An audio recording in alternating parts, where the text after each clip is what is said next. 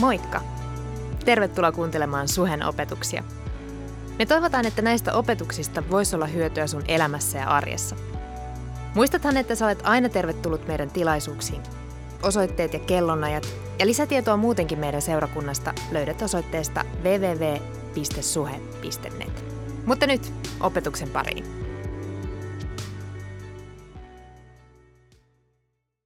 Yes, hei kiitos. Kiitos, on tosi mahtava saada olla täällä. Se on mulle iso etuoikeus olla teidän kanssa tänään, ylistää teidän kanssa tänään. Kiitos ylistystiimille, ihan mahtava Jumalan läsnäolo ja teidän sydän on upea. Ja tästä, tästä perheestä on virtanut lauluja läpi vuosien. Se on siunannut koko Suomen seurakuntaa. Me ollaan tosi kiitollisia siitä teidän uskollisuudesta ja panostuksesta. Mutta tosiaan mun nimi on Rodrigo Campos. Mä oon Brasiliasta kotoisin. On naimisissa Saaran kanssa 15 vuotta jo. Ja, tota, ja me ollaan perustanut tähän Helsingin semmoinen seurakunta kuin Northwing Church. Um, ja Juan, Juan laitoi mulle tämä haaste, että, että tule jakamaan meidän kanssa, mitä Jumala on puhunut sulle, mitä Jumala on puhunut teille seurakunnalle. Ja, ja se jotenkin oli tosi mm, rohkaiseva ajatus se, että wow, että, että toinen seurakunta halusi kuulla, mitä Jumala on puhunut meille. Ja tänään, kun mä rukoilin, Jumala puhui mulle, että itse asiassa on vain yksi seurakunta. Kun me katsotaan vaikka ilmestyskirjassa, kiitos, um, Jumala puhuu aina sille kaupungin seurakunnalle. Siellä ei ollut erikseen se ja se. Ja mä uskon, että se mitä Jumala antaa meille, Northwindille, se on myös meille kaikille muille. Ja samalla tavalla me halutaan kuulla myös, mitä Jumala on puhunut teille, koska me ollaan Helsingin seurakunta. Ja Jumala liikkuu ja tekee jotain tosi, tosi, tosi mahtavaa. Uh, tuon terveiset Saaralta. Hän olisi tosi paljon halunnut olla täällä. Mutta meidän Saara ja sitten meidän lapset tota, lähetti mut tänne yksin. Me ollaan itse asiassa oltu karanteenissa. Mä oon nyt tota, vapauden puolella, sain tota, puhtat paperit. Mä oon vapaa taas liikumaan, mutta tosiaan ollaan oltu vähän kotona ja Siksi mun hiukset on tällaiseksi, koska mä olen niin tylsistynyt. mun piti keksiä jotain tekemistä, niin rukoilkaa, että joudun uudestaan tota, karanteeni, koska var- varmasti vaihdan mun hiukset vihreäksi tai joku radikaalisempi. Mutta joo, kiitos Jeesus, että ollaan terveitä ja saadaan olla terveinä. Um, mä rukoilin tosi tosi pitkään, että mitä, mitä mä tuun puhumaan tänään. Ja, uh, Jumala on puhunut tosi paljon eri asioita, ja, mutta just se, niin kuin, mitä, mikä on se palanen, mitä Jumala on puhunut meille, mitä kuuluisi jakaa myös teidän kanssa. Ja mun sydämelle laskeutui tämmöinen mm, sana, ja mä tuun puhumaan rakentamisesta. Me ollaan just semmoisessa rakennusvaiheessa seurakuntana fyysisesti. Me ollaan tota, vuokrannut uudet tilat tuossa Kalasatamassa. Meillä on melkein naapureita. ja ollaan rakentamassa jotain uutta. Ollaan, itse asiassa meidän piti olla nyt ensi viikonloppuna meidän avajaiset, mutta kun joudumme tähän karanteeniin, meidän suunnitelmat vähän muutu. Saatte kuulla sitten myöhemmin, milloin, milloin me aloitetaan. Mutta rakentamisesta. Ähm, ja kolme eri asiaa, mitä me ollaan rakentamassa Northwindina ja mä uskon, että Jumala haluaa, että koko Kristuksen ruumis, että me saadaan olla yhdessä rakentamassa kolme eri asiaa. Se ensimmäinen asia on perustaa. Sanotkaa perustaa. Hmm. Ja ennen kuin mä menen siihen, uh, mä haluaisin tuoda heti tämmöinen uh, periaate, raamatullinen periaate, miten Jumala toimi. Ja se perustuu itse asiassa Jeesuksen sanoihin Matteus 10.41, joka antaa profeetan vastaan profeetan nimen tähden, saa profeetan palkan, ja joka antaa vanhurskan vastaan vanhurskan nimen tähden, saa vanhurskan palkaan. Eli se periaate on tämä. Kun me tunnustetaan se armotus, se lahja, mikä on jonkun ihmisen yllä, me voidaan ottaa vastaan sitä lahjaa, mitä tämä ihminen kantaa. Ja tämä perusta, mistä mä, mistä mä tulen puhumaan, on tämä viistahoinen palvelutyö. Kuinka monet on kuullut tämmöisestä termistä? Voi olla, että sä oot uusi seurakunnassa, ei tiedä, mistä mä puhun. Mä tiedän, koska me ei hirveästi puhutaan tästä asiasta, mutta itse asiassa Raamattu opettaa siitä, että ähm, seurakunnassa on viisi erilaista palvelutyön muotoja, minkä kautta palvellaan. Ja itse asiassa Raamattu puhuu siitä, että nämä viisi eri palvelutyön muodot, ne on, se on se perusta, mihin päälle se seurakunta rakennetaan. Kirje Efesolaiselle 4, 11 sanoo näin, että hän antoi toiset, ja nämä eri tehtävät, antoi toiset apostoleiksi, toiset profetoiksi, toiset evankeli, evankelistoiksi, toiset paimeniksi ja opettajiksi, tehdäkseen pyhät valmiiksi palvelutyöhön, Kristuksen ruumin rakentamisen, kunnes me kaikki savutamme ykseyden uskossa ja Jumalan pojan tuntemisessa kypsän miehuuden ja miksei nais, naisuuden. Kristuksen täyteyden täysin ikäisyyden mitään. Huh. Um, kun mä tänään puhun teille täällä ja mä, mä haluan sanoa sen äänen, koska mun mielestä se on tärkeä, jos mietitään sitä, mitä Jeesus oli puhunut. Että te otatte vastaan, ei vaan tuommoiselta hassutyypiltä, jolla on platina hiukset, vaan Mä oon Jumalan poika, kyllä se on mun identiteetti, mutta Jumala kasvattaa mut myös um, apostoliksi. Ja se on jännittävää sanoa sen äänen. Tämä koko, koko aamu, kun mä rukoilin, mitä mun kuuluu puhua, jotenkin tuntui, että tämä tuntui niin vaikealta, koska musta tuntuu, että jos olet ollut pidempään seurakunnassa, nämä tittelit on vähän käytetty väärällä tavalla, että ihmiset on jotenkin rakentanut heidän oma identiteetti, oma egonsa – näiden titeleiden päälle. Mutta kun totuus on se, kun me luetaan, mitä Paavali puhuu evesolaisille, että nämä tyypit itse asiassa ne on niin ne pääpalvelijat. Kyse ei ole siitä, kuinka mahtavaa, ihmeellinen mä oon, vaan kyse on siitä, että Jumala on kutsunut muut palvelemaan hänen seurakuntaa ja rakentaa sitä noilla lahjoilla, mikä mun elämässä on.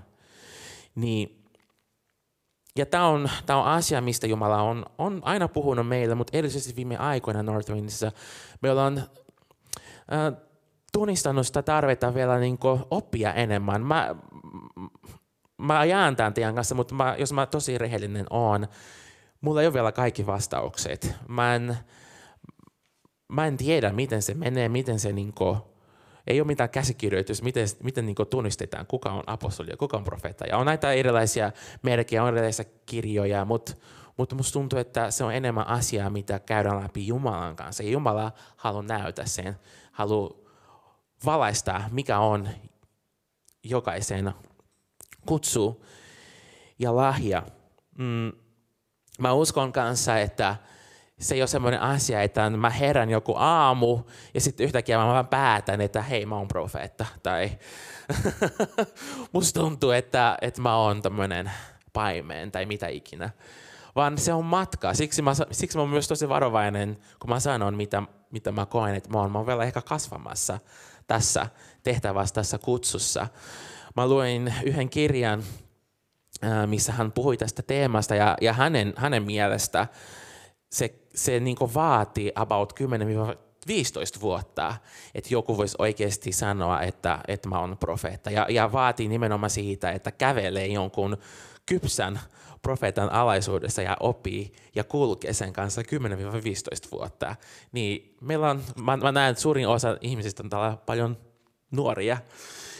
Sanoisin, että meillä on vielä pitkä matkaa siihen, että me voidaan niin kuin, teeksä, nostaa se se niin kuin, kortti, että mä oon tämä ja mä oon sitä, vaan pointti on se, että me tiedostetaan, että Jumala haluaa tällä tavalla rakentaa hänen seurakuntaa.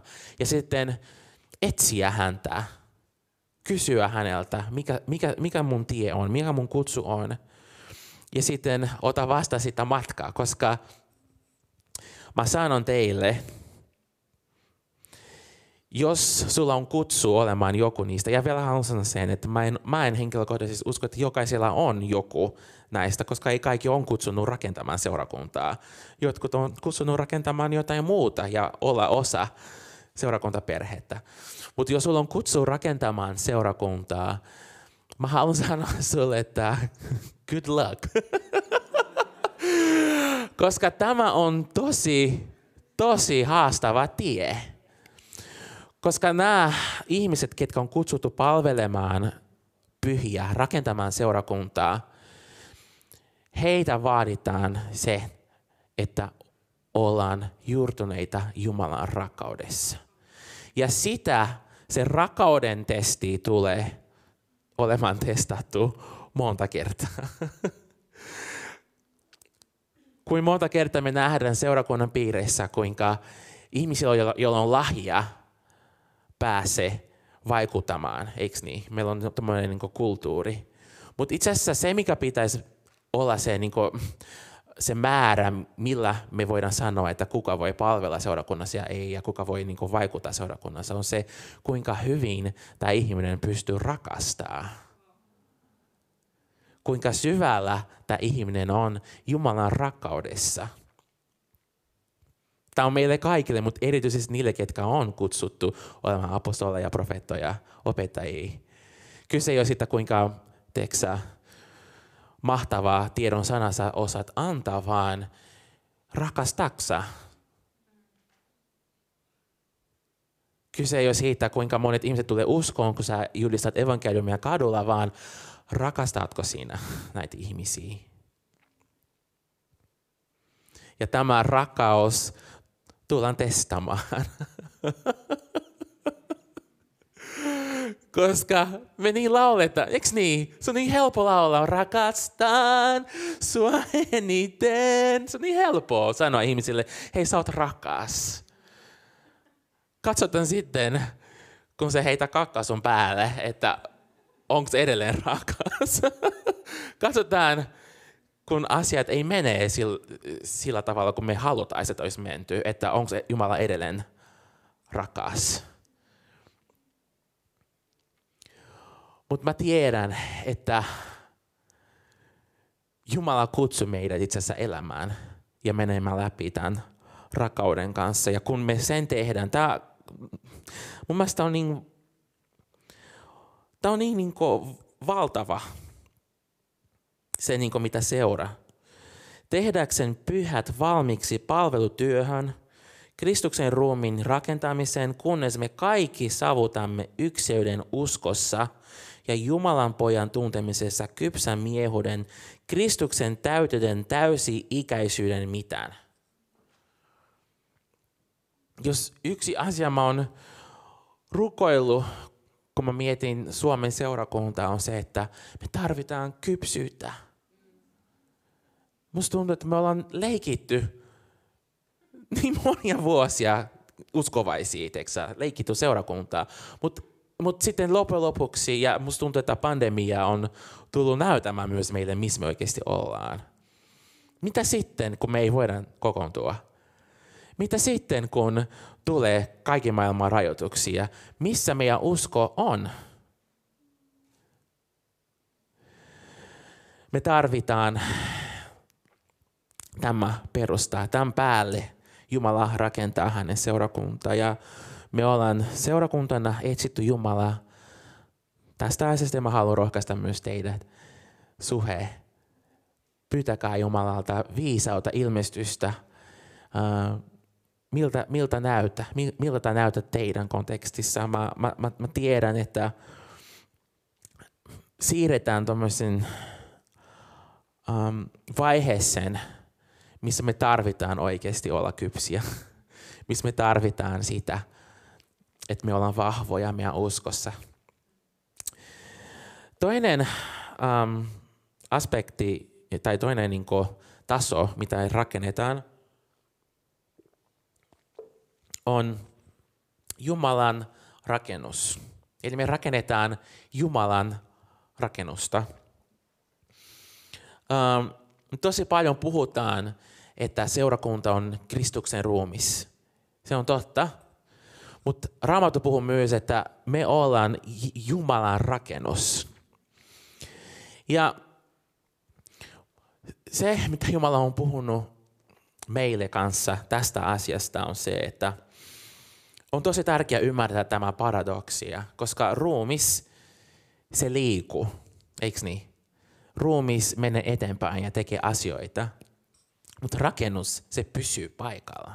Ne on kaksi täysin eri asioita. Ja me itse asiassa paljon puhutaan, että seurakunta ei ole rakennus. Seurakunta ovat ihmisiä. Totta, seurakunta ei ole niin tätä rakennusta, mutta me yhdessä me ollaan itse asiassa Jumalan rakennus. Uh, Efesiolais 2, 19, siinä Paavali kirjoittaa, että te ette siis enää ole vieraita, ettekä muukalaisia, vaan te olette samaa kanssa, pyhien kanssa ja Jumalan perheväkeä, apostolien ja profetojen perustukselle rakennettuja kulmakivenä itse Kristus Jeesus. Hänessä koko rakennus liittyy yhteen ja kasvaa pyhäksi tempeliksi Herrassa.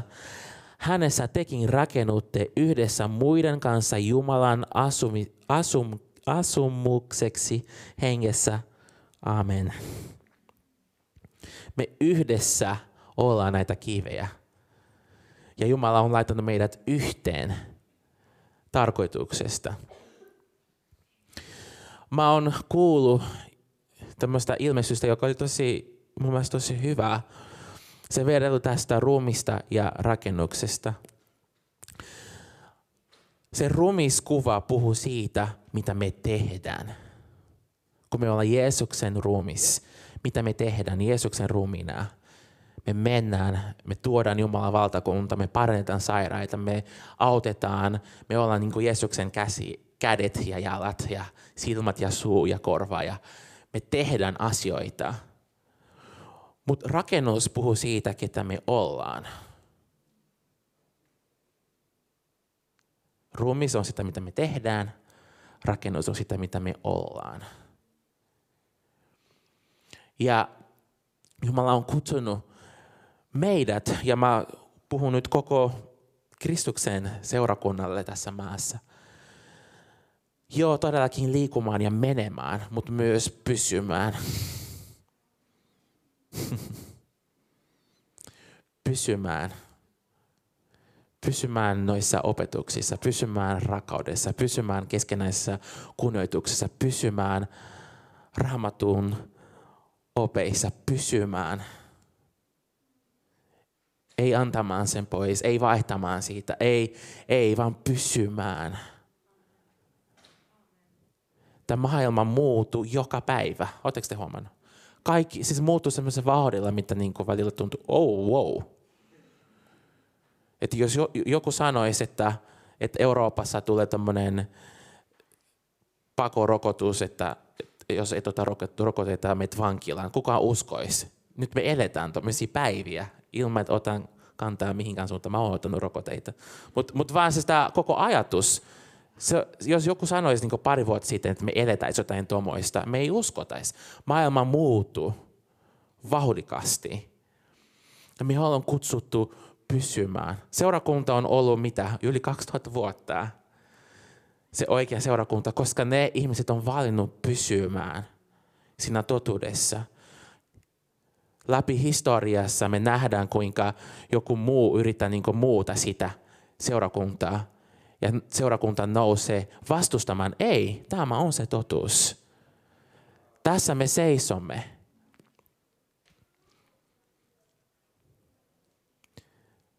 Tämä rakennus, mitä Jumala rakentaa meistä, me elävät kivet, se on rakennus, joka kuuluu pysyä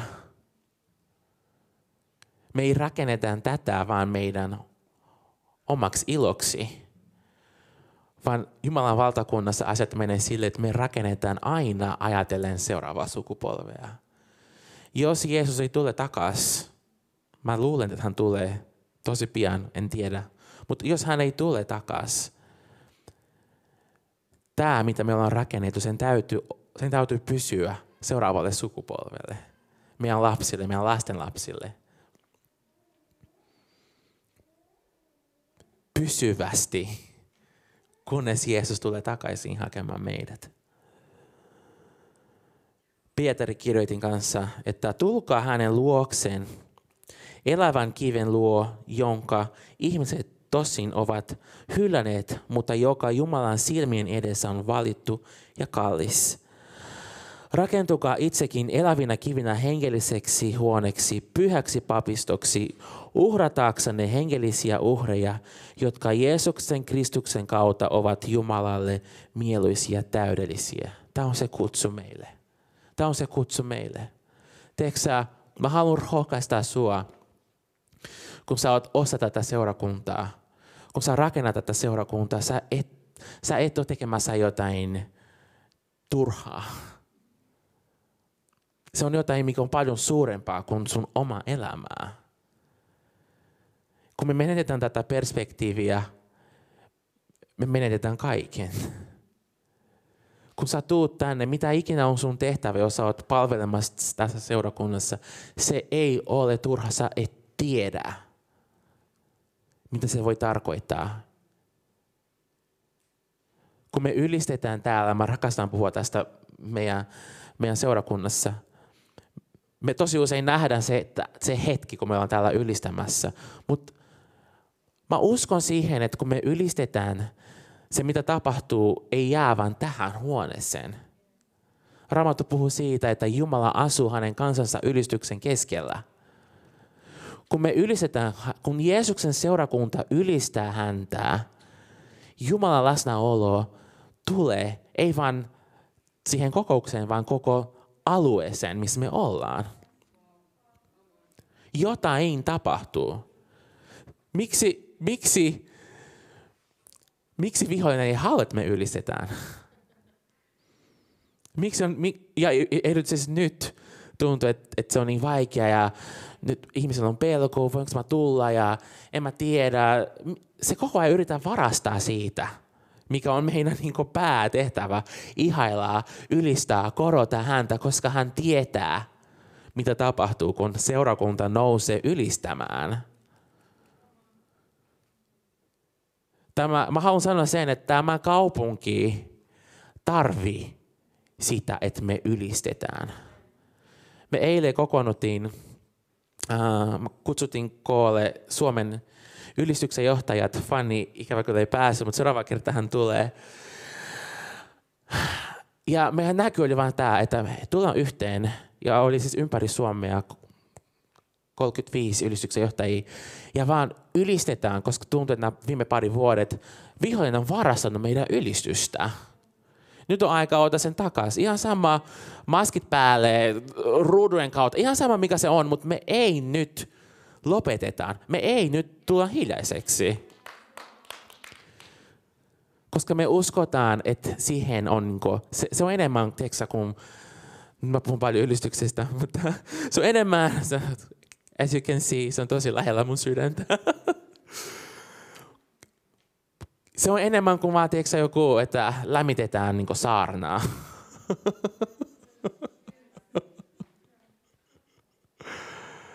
Siinä oikeasti tapahtuu.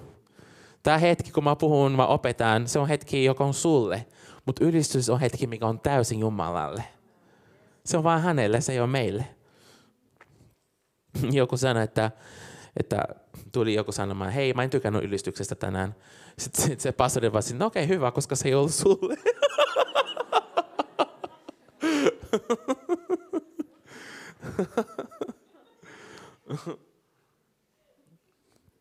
Se on Jumalalle. Ja Suomi tarvitsee, että me nousemme ylistämään. Suomi tarvitsee nähdä itsessä, että me ylistetään. Aamut, se on niin outoa. Niin onkin. Mutta me ollaan niin kaukaa siitä Jumalan alkuperäisestä suunnitelmasta, että et välillä vaatii semmoista shokkia. Ihmiset tarvii nähdä jotain, mitä ne ei ikinä nähnyt ennen. Ja mä tiedän, että, että halutaan olla um, rakaudellisia ja ymmärtää ihmisiä eri matkoja ja näin. Mutta me voidaan luota myös siihen, että, että kunhan Jumala on luonut meidät ylistämään, eikö niin? Jokainen, jokainen meistä. Kun ihmiset näkee sen, ne, ne tulee tunnustamaan jotain heidän sisällä, koska me tullaan, me tullaan joka tapauksessa palvomaan jotain. Me ollaan luottu sitä varten ihmisen. Kysymys on se, mitä me ylistetään, mitä me palvotaan. Ja tämä on mun viimeinen pointti. Se kolmas asia, mitä Jumala kutsui meidät rakentamaan, on altari.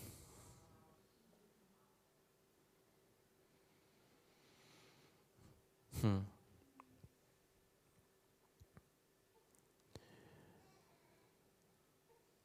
Altarilla tuodaan se lahja, se uhraus, mitä annetaan kokonaan Jumalalle. Altarille tuodaan se uhraus, mitä oikeasti maksaa. Daavidi puhui, että miksi mä antaisin Jumalalle jotain, mitä ei maksaisi mulle mitään. Tammikuussa 2020, siis niin kuin ensimmä, se oli eka päivä, me oltiin rukoilemassa sen vuoden puolesta ja Jumala antoi mulle sana, että hei, tämän vuoden teema on altari. Ja ylistystimi voi pikkuhiljaa tulla lavalle. Niin, ja, ja mulla ei ollut yhtä hajua, mitä se oikeasti tarkoitti. Mä olin, jaa, mahtava, kiva, altari. ei käynytkään mun mielessä, mitä se voisi oikeasti tarkoittaa. Ja meni pari kuukautta ja sitten niin maailma oli ihan täysin muuttunut Meillä oli tämä pandemia, kuka ei tiennyt, mitä tämä tarkoittaa, kuka ei tiennyt, milloin se loppuu, kuka ei tiennyt, miten tästä niin päästä yli, kuka ei tiennyt mitään.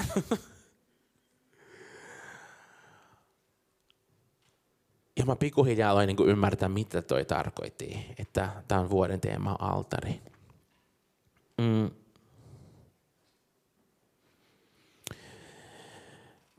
Ja sitten jossain vaiheessa meillä oli muutamia haastavia tilan, tilanneita menossa. Ja mun sydän oli, oli tosi väsynyt ja tosi rikki. Sitten Jumala, Jumala tota, pyysi meidät tekemään tämmöinen ylistyssessio, mitä äänitetään, niin äänitään ylistyssessio. Ja mä olin avannut meille tosi huikea mahdollisuus ja niin kuin huikeassa paikassa ja kaikki niin kuin puut, puutet oli niin kuin täydelliset. Ja, mutta mun sisällä mä olin silleen, että tämä on viimeinen asia, mitä mä haluaisin tehdä nyt. Mä oon niin väsynyt, mä oon niin hämmentynyt. Mä en, mä en näe, mitä tulee tapahtumaan. Mua pelottaa, mua sattuu. Et nyt, nyt ei ole niinku aika tehdä, teksä, levy tai ylistys juttui. Ja sitten Jumala muistutti mua uudestaan tästä, että hei, muistaakseni mä puhuin sulle, että tämä vuosi on altari. Ja altarilla ei tuodaan vaan niin kuin, ne kivat. Uh, et, Mieti Abraham, kun hän, hän lähti uhramaan oman poikansa, joka oli lupaus hänelle. Ei se, ei se varmasti tuntunut kivalta. Ei se ollut semmoinen huikea hetki. Siihen varmasti liittyi paljon kyyneleitä ja kipua ja kysymyksiä. Mutta yksi asia, mitä on pakko olla, kun me rakennetaan tätä altari, on se, että me luotetaan Jumalaan. Mä uskon, että Jumala kutsuu sut rakentamaan altari hänelle ja uhramaan sillä altarille vaan hänelle.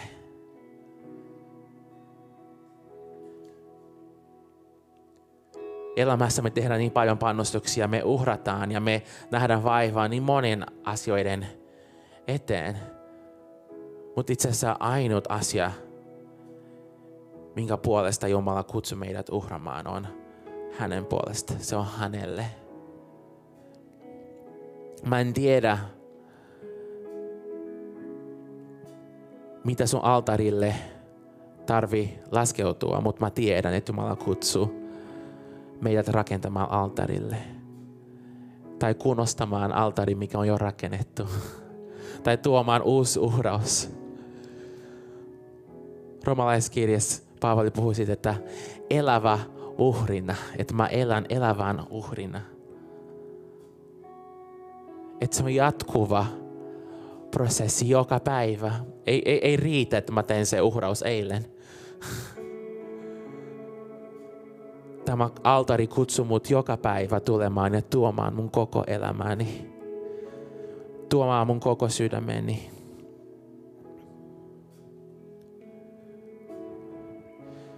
Voisitko laittaa sun silmät kiinni?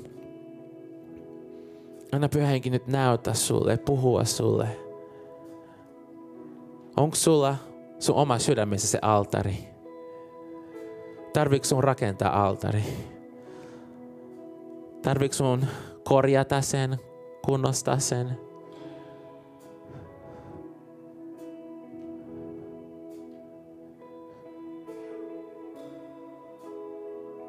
Ja mikä on se uhraus, mitä sun kuuluu tuoda tälle altarille? Voi olla, että joltakin Jumala pyytää jotain tosi konkreettista. Me kuultiin tämän seurakunnan taloudellisesta tilanteesta. Voi Jumala pyytää sulta, hei, nuo bonukset, mitä sä sait itse asiassa. Mä haluan ne. Voi olla, Jumala pyytää sulta joku suhde, mitä sä oot pitänyt kiinni. Mitä sun ei kuulu pitää kiinni.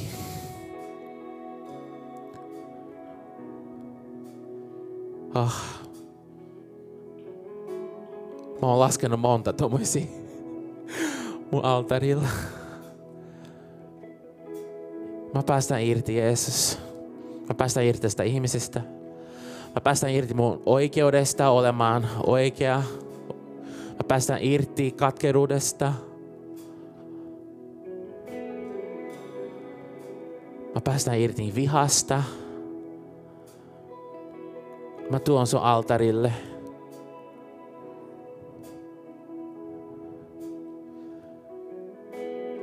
Ehkä sun omat suunnitelmat.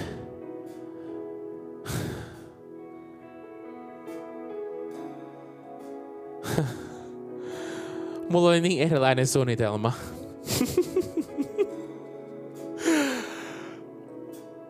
Mun päässä tämä olisi mennyt niin erillä tavalla. Mä jouduin antaa kaikki mun ajatukset, mun suunnitelmatkin pois.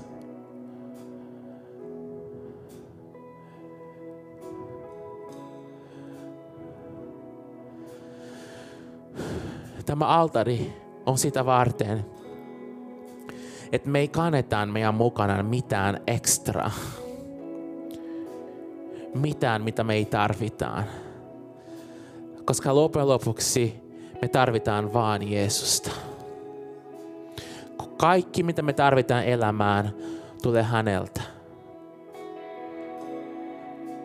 Abrahamin tarinassa Jumala haluaisi testata Abrahamin sydän, että hei, onko sä valmis uhramaan? Ja sitten Jumala toi se oikea uhraus siihen tilanteeseen, että ei tarvinnut, ei tarvinnut antaa lupauksen poikan kuolla. Mutta ei aina käy näin. Ja mielenkiintoinen oli se, että Abrahami sanoi, että okei, okay, mä luotan Jumalaan, koska vaikka tämä poika kuolisi, mä tiedän, että Jumala nostaa sen takaisin elämään. Voi olla, että Jumala pyytää sut antamaan jotain nyt, joka tulee kuolemaan. Ja sitten Jumala tulee nostamaan takaisin elämään. Kiva, että kuuntelit. Ota rohkeasti yhteyttä, jos haluat tietää suhesta lisää. Sä löydät meidät Facebookista ja Instagramista nimellä Suhe-seurakunta. Jos haluat olla tukemassa Suhen toimintaa taloudellisesti, siihen löydät ohjeet kotisivultamme osoitteesta www.suhe.net. Nyt hyvää viikon jatkoa.